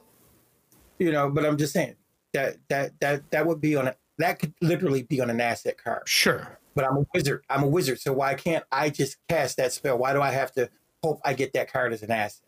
Right. So, that's true. So so that's what I'm look I looked at the the magic system, mm-hmm. the wizard, you know, the idea of, of wizardry in that respect. You sure. know, as how can I build these as asset cards, NPC cards, cypher cards? Mm-hmm. You know, what what how do cypher the stuff that Cypher already does. Like you're you want exactly. to like build upon that. Yeah, yeah. That makes right. sense. And that's that's literally what it was, you know. I mean, um like I'll give you I'll give you one other one. Um because I dig, you know, uh characters, you know, or, or the idea of uh, what do you call it? Um, when we played, what, what was it? Cyberpunk. What was it? They uh, not the street. Yeah, Street Samurai. Yeah, Street the, Street Sams and in Shadowrun and and in Cyberpunk and solos or what Solo, Cyberpunk. Yeah, right. The physical adepts. Yeah, oh, phys ads. Yeah, yeah, yeah. I love. Yeah. So you know, I love physical adepts. So you know, I came up with with stuff that could be reskinned, you know, into that that idea. Sure. You know, like uh, I have a, a, spell here called uh, Crusading Crush. Now, as a typical magical spell, you know, the caster of this spell peaks, uh, speaks a resounding battle cry. His voice is amplified and seems to come from everywhere at once, you know. But if I wanted to do that for uh, Street Sammy, you know what? Boom, he can stomp his foot and cause a mini shockwave. Mm-hmm. You know, so so stuff like that. Th- these are all the points I wanted to bring that magic should be flexible and magic should be yeah um, you know not only but in, in, in that flexibility it does not have to be restricted. I mean it doesn't have to be it's not over the top but mm-hmm. you're not restricted you know? So that's that's kind of what i did you know? seeing the biggest hurdle you're going to have is teaching people how to reskin. Like i know cypher talks about it with their their descriptors their types and their foci where they're like yeah you're a you're a glaive in Numenera, but really that's a warrior, or really that's a fighter, or really that's a boxer. You are you reflavor your type the way you want, but they don't actually teach you that well for it. I think with this magic thing, you're gonna have to go into teaching people how to reskin. I think that is a it is one of, well, one of the, one of the, it's a tool though that people don't have because other games have not taught it. Cypher's dabbled, they put their toe in the water, but I think for this, for them to reskin that electrical storm into a fireball, you're really gonna have to teach people to reskin. The only people who actually know how to reskin, I'm gonna be honest, are people who played Hero System. I played lots of that. You know how to skin. you know how to skin a shotgun blast into a plant shooting needles out of its mouth. Like you learn to reskin. That was a different rules as written. There's nothing like hero system for rules as written. And and that that would bring me into this next piece. So you're going to have to play test this eventually. Oh yeah. And get into it. Is there any questions for the audience that listen to EFP and the people who are going to hear this down the line that you would want feedback on in Magic? Is there anything you want to know or have a um, a feedback from the audience on that you don't have yet? Well, the biggest thing, you know, this was designed with just a lot of people nitpicking. Yeah. You know, I'm one of them. Well, no, actually we had some good conversation. Sure, so, of course. So my thing is from EFP audience, you know, is there some portion of magic that I'm missing? Some ideology or hmm. some some parameter that I might be missing that I might need to plug in to make this happen. You know, or you know, so if anybody has any feedback on that, you know, that would be awesome. You know, is there something that you'd like to see Magic do that I'm missing? Because just so everybody knows, my my thought process here that this document is going to, you know, feed the Vancian spellcaster idea. It's sure. going to feed those people who want to deal with sword and sorcery, you know, mm-hmm. true magic at a cost. This is going to deal with people who want to build the physical adepts and so on and so forth.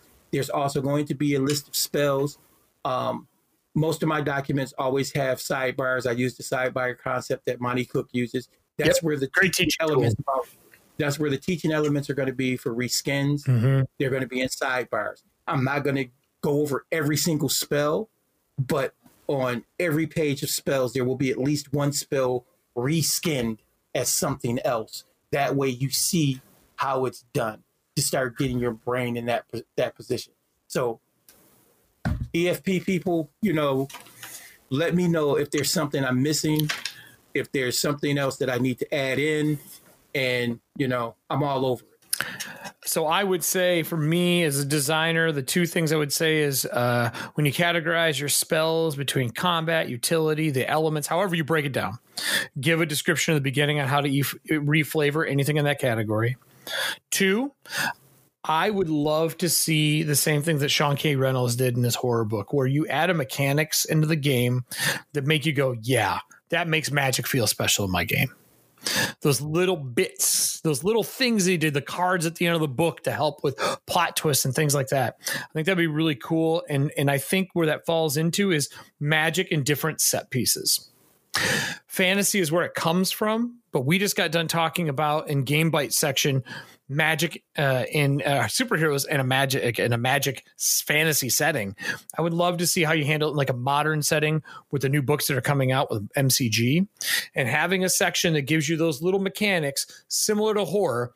First time, a one is a failure. But you can still succeed. And then it goes to two, then it goes to three, then it goes to four. As you do your horror mechanics, I would love to see a magic mechanic like that that you could bring into your games. Something that really unifies it all. EFP people, you know the routine. Anchor is free. You can either call into the show from the anchor.fm app on your iPhone, your Android, or you can go to the website, which you're already listening to us. The link is down below. And with that, we get into what is probably my favorite section, which is the multi shot. And rapid fires, I do them a little different. I assume that with my rapid fire questions, you're going to get hit with each bullet, and each bullet builds on the last one. So we're going to start this off. The rapid fire. You can do one word answers. You can do a short sentence answer. They're not made to be long form. I think every show has these, but I think you're going to find these to be um, a trap, in the words of Star Wars. We talked about superheroes today. A lot of superhero stuff. You and I have talked a lot off air about superheroes. We got a deep, deep seated passion for for the panels of comic books. I know Modern you have. Mythology Yes. And I know you have a favorite superhero. What is it? Silver Surfer. All right, Silver Surfer. And then this is where it starts getting tricksy. Silver Surfer has went through a lot of shit, man. He's went through a lot of renditions. He's went through a lot of I mean, he was literally a slave to Galactus for many years. Would you be Silver Surfer if you could? Hell yeah. You give up your life and be Silver Surfer. Go through the whole thing. You know, yes, that's the one hero that has the truest heroic arc. It's a tragic. It's it's a tragedy, but it's a story of pure triumph. And to be able to give up, give give of oneself for the noblest cause, love. Of course. Yeah, in the end, that's what, what it was. That's true. that's true. I mean, it's, it's the surfer, man. I mean, I have studied the Silver Surfer. Trust me. so today we also did a little trashing of Vancian magic. We, we yes, like we it and we hate it. We love it. We don't want it basically, I think we both want to see a new version of magic. I'm a big fan of uh, Avatar, The Last Airbender, how magic is used in that, but that is a visual magic. It doesn't really work on paper as well. Your people can describe it, it works well, but Vancian magic has been around since first edition. We grew up in the Tomb of Horrors, we grew up in Barovia. If you could have one Vancian magic spell, what would it be? Hmm. I've never had the same answer on this either. Because everyone's like, it's teleport. No, the one spell that I would want, but it's it negates itself because it's just truly a util- utilitarian spell for more magic. And if I only had one spell, I couldn't take that spell. So, uh, well, what is it? That that spell was Rary's Mnemonic Enhancer. You probably don't even remember that spell. Uh, why don't you tell people what that does? Because that doesn't even exist anymore. I know. Rary's mnemonic Enhancer was a spell that a lot once you cast it, it actually replenished lower level spell slots. so it was it, it, it, was a bad it was really a badass spell. That's how you got magic missile back. Yeah, you know, because magic missile used to be a spell and not a cantrip. So if I were to take a spell, hmm. See that it, see that would be t- really depend on the day of the week. Doesn't matter, man. Guy, have one. I tell you what mine would be. I would have Tenser's floating your... disc, and I'd open a moving company. That would be that would be, I'd be rich, awesome. and I'd go buy other spells. Well, you know what? If that's the case, I could be rich. I'd, be rich too. I'd actually create Dimension Door, take Dimension Door. You know, because Dimension Door, then I open up a travel agency. You know. I will put I will put you know airlines out of business. But you can only go like 500 feet with that. Uh, no, not no the original Dimension oh, Door. Oh, you want first edition Dimension Door? Yes, I want first edition. I want the one that I can send you wherever the hell you are on the planet. Uh, yeah, you know. I'm gonna go to Fiji. Hold on, let me let me set up your, your hotel. Your Dean Lewis. let, me, let me set up your hotel. You walk. Look, come to your house you got your suitcases. You walk through the dimension door right into the front lobby of the hotel. Boom. When you're ready to come home, you know, give me a call. That's that would be hilarious. Here's your Hawaiian shirt. Tell. Gary I said hi. Um, the last one for rapid fire, and and this one has been pretty good. I've asked this on a couple shows, but has GMing made you a better person? Not player, not tabletop, specifically no. GMing. Absolutely. And it's made me a better person because it's taught me patience, um, how to deal with shitbird personalities without choking the shit out of people. Yeah, um, yeah. Twenty. It's taught me. To- it's taught me tolerance. Um, yeah, you know, GMing is it, you know, and and the other thing is sounds really similar me, to kids. Yeah, you know, and I have those too. but and the, the reality was, I GM'd for my children, which made me a much better parent. Oh, okay. You know, you know, it made me a better parent because I was able to direct and educate and nurture, you know, and not realize I was doing it. you know, my, my, my kids are all avid readers. Um, you know, and I have seven children, you know, which a lot of people don't know. You know, they range from 31 to 15. Jesus. But, but they're, they're, they're, they're readers. They're avid readers. They're all honor roll students and dean list students. Uh, they are, you know, well rounded. Mm-hmm. They're secure in themselves. They have, they have great social skills you know. Um, and it's given me that ability even to look at things when I'm in a situation, you know, in various situations to quickly extrapolate multiple outcomes and multiple ways to approach it. so yeah. Yeah, I, I agree, man. GMing has made me a better person. I think I think the big one out of that was patience and tolerancy for me. Uh, working conventions, I learned a lot that everyone is different. Uh, I was just on another show and I talked about very similar things that you think your group is the right group until you play with other groups and realize there's other ways to play.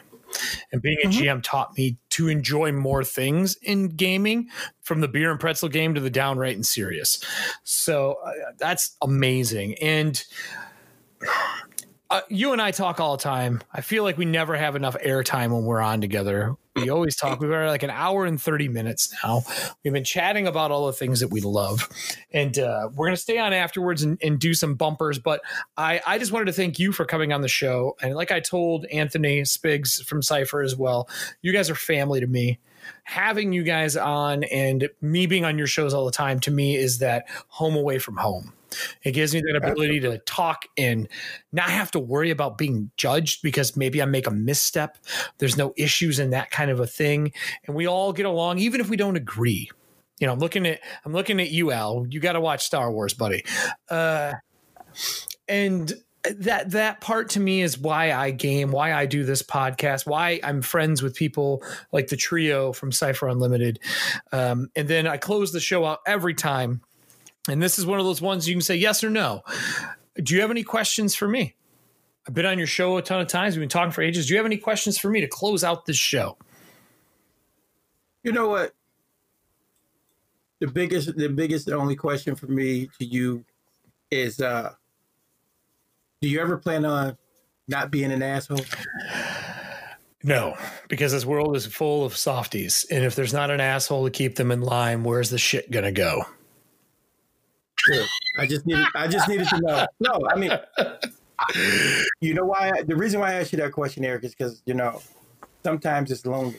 Yeah, it's lonely in this world. Because you already know. You already know. I ha- I don't pull. Just for you people out there in the interwebs, if you're gonna come over, come over to Cypher Unlimited, hang out with us. You know, and you'll know that notice that I'm the one that you know the other two my, my, my two partners always have to tell me they, they lock me in, you know, they keep me in the room with no windows and don't let me get to the keyboard because I'm the one who'll let people have it. Yeah. Yeah, you're the you're the cannon they fire when it's needed to resound. Um, so we're, we're going to close out the show here. Um, I, I, will do my normal closing shtick, but before I do that, anything you want to promote or pimp before we leave today? I know you got a lot of stuff going on. You got picked up as a writer in a big project around Monte Cook Games, revitalizing one of the things that I know we loved as Monte was doing all of the the stuff that he's done. So what do you got to pimp out right now?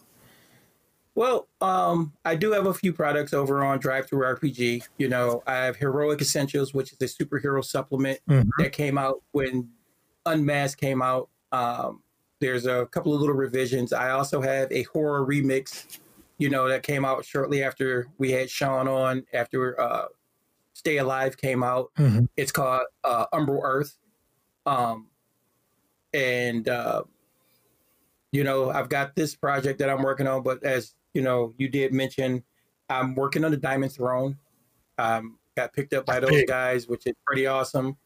Uh, yeah, you know, I get to rub elbows with people like Rob Schwalb and Ed Greenwood. Oh, you know, which, Rob Schwalb is amazing. Boy. I love Rob. Well, we want to have Rob on the ugly show. face. So. so, well, Rob, you know, I'm, I'm throwing it out there. Hope you listen to Eric's show. We want you on the show in the worst way. Come on, hang out with us. Um, this exists for him. Nice. And uh as far as anything else that's going to, oh, I, well, I am doing a couple of little bits. They, uh, the Diamond Throne people, I guess, have something going on with Rob Schwalb for Shadows of the Demon Lord. Mm-hmm. So I'm gonna be, I'm going to be creating um, a couple of uh, monsters, and I think I'm going to also make a faction for Shadows of the Demon Lord. We should talk, you know? man. That's my my second favorite system of all time. Well, we, we can definitely talk, but I'll tell everybody out there uh, the name of the creature. It's called the Inheritor. They're called the Inheritors. So, uh, yeah, it something nasty. I don't think you want to deal with. Some ideas yeah. That. That's amazing. Yeah, that's amazing. So that's about all I got for you guys out there. But you know, Eric, thank you for having me on your show. Of course, man. It's been a pleasure, and um, you know, you ever want me to come back on and we can I want to you know, run trio on. We're gonna do a we'll do a we'll do a Twitch stream with the trio. I got something special lined up for that one. I'm not gonna say it here, but I got something special for the trio. Um, it's gonna be a little bit of uh, head to head competition to make it fun, and I actually think Al might win. He might. Well, Al, and I'm gonna say this to you. I hope you listen to this too, Al. You have a whole lot more to offer than you think. Hell you are, yes, dude. You know, it, it's something about being the, the new kid on the block. You you've got a special place and an insight that as old dogs miss someday. Yep. So, yep. Uh, uh it's it's that know. true honesty that he brings. Yep. So um where can I find you? What is your name? Is it Alpha Dean everywhere? Twitter, Facebook, Instagram, all that jazz? Yeah, Alpha Dean or Alpha Dean, uh, Alpha Dean M. Lewis. Sometimes it'll show up as that, but Twitter, it's Alpha Dean. Uh, you know, Facebook, Instagram, all of those places. Mm-hmm. Uh, I'm starting to become much more active on social media. Cypher Unlimited. Oh, and there's also there's also on Facebook. Come over, hang out with me. I do have a Facebook page called Sovereign Sentinels of Geekdom. And, I'll put the link in the show know, notes. Yeah, and that that space is where we talk about everything geek related. You know, it's also uh, a place for you to come as a creator or creative. You can promote your stuff there and nice. everything else. You know, just don't put Ray Ban glasses and that kind of cr- that trash. But well, I guess I won't be there. If it's gay, no, no, you can wear gray bands. Just you know, don't be trying to sell them on my on my page. Sell geek stuff. If it's geek related, you got dice, you got you got products. You know, you got things related to the to this genre. Whether it's a, a movie, you know, if you just want to talk about movies, come on over. That's what I do there. You know. Awesome, so. dude. Awesome. So I will put the links in the show notes for all things Cypher. If you are not in their Discord, join their Discord. You're hitting almost the 4,000 mark. I think 4,000, uh, Anthony has to run through the New York streets naked. I'm just saying, I think that's what should have to happen. maybe not. I know Anthony would root for that. Uh, um, maybe not, but I think it'd be super funny for him to do that.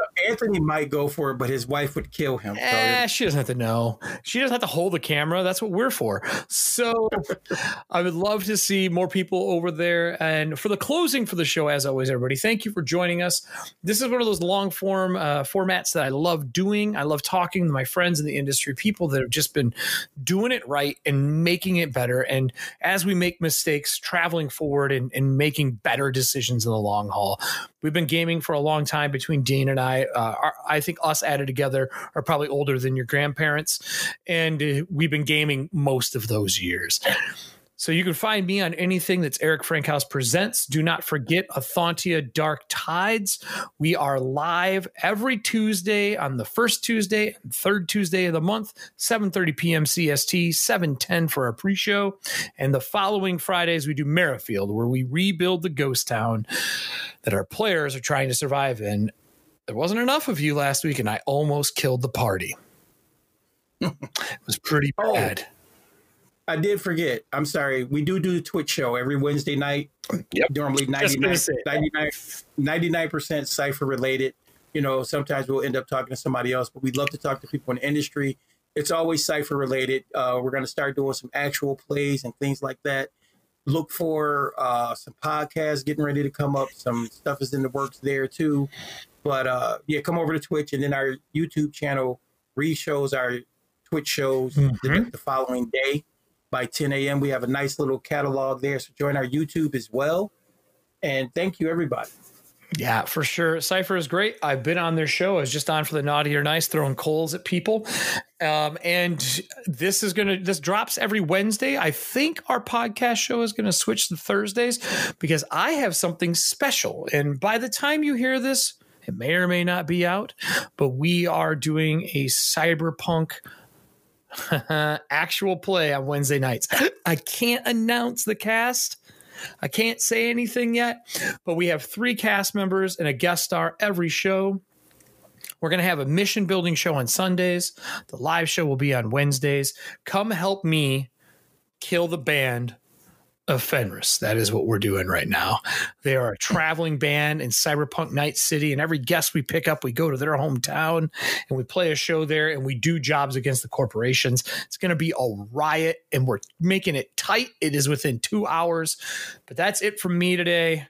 Dean, thank you for being on the show. I uh I don't know what to say, man. It's awesome having you around. I'm glad we met. Too many late nights of talking, my friend.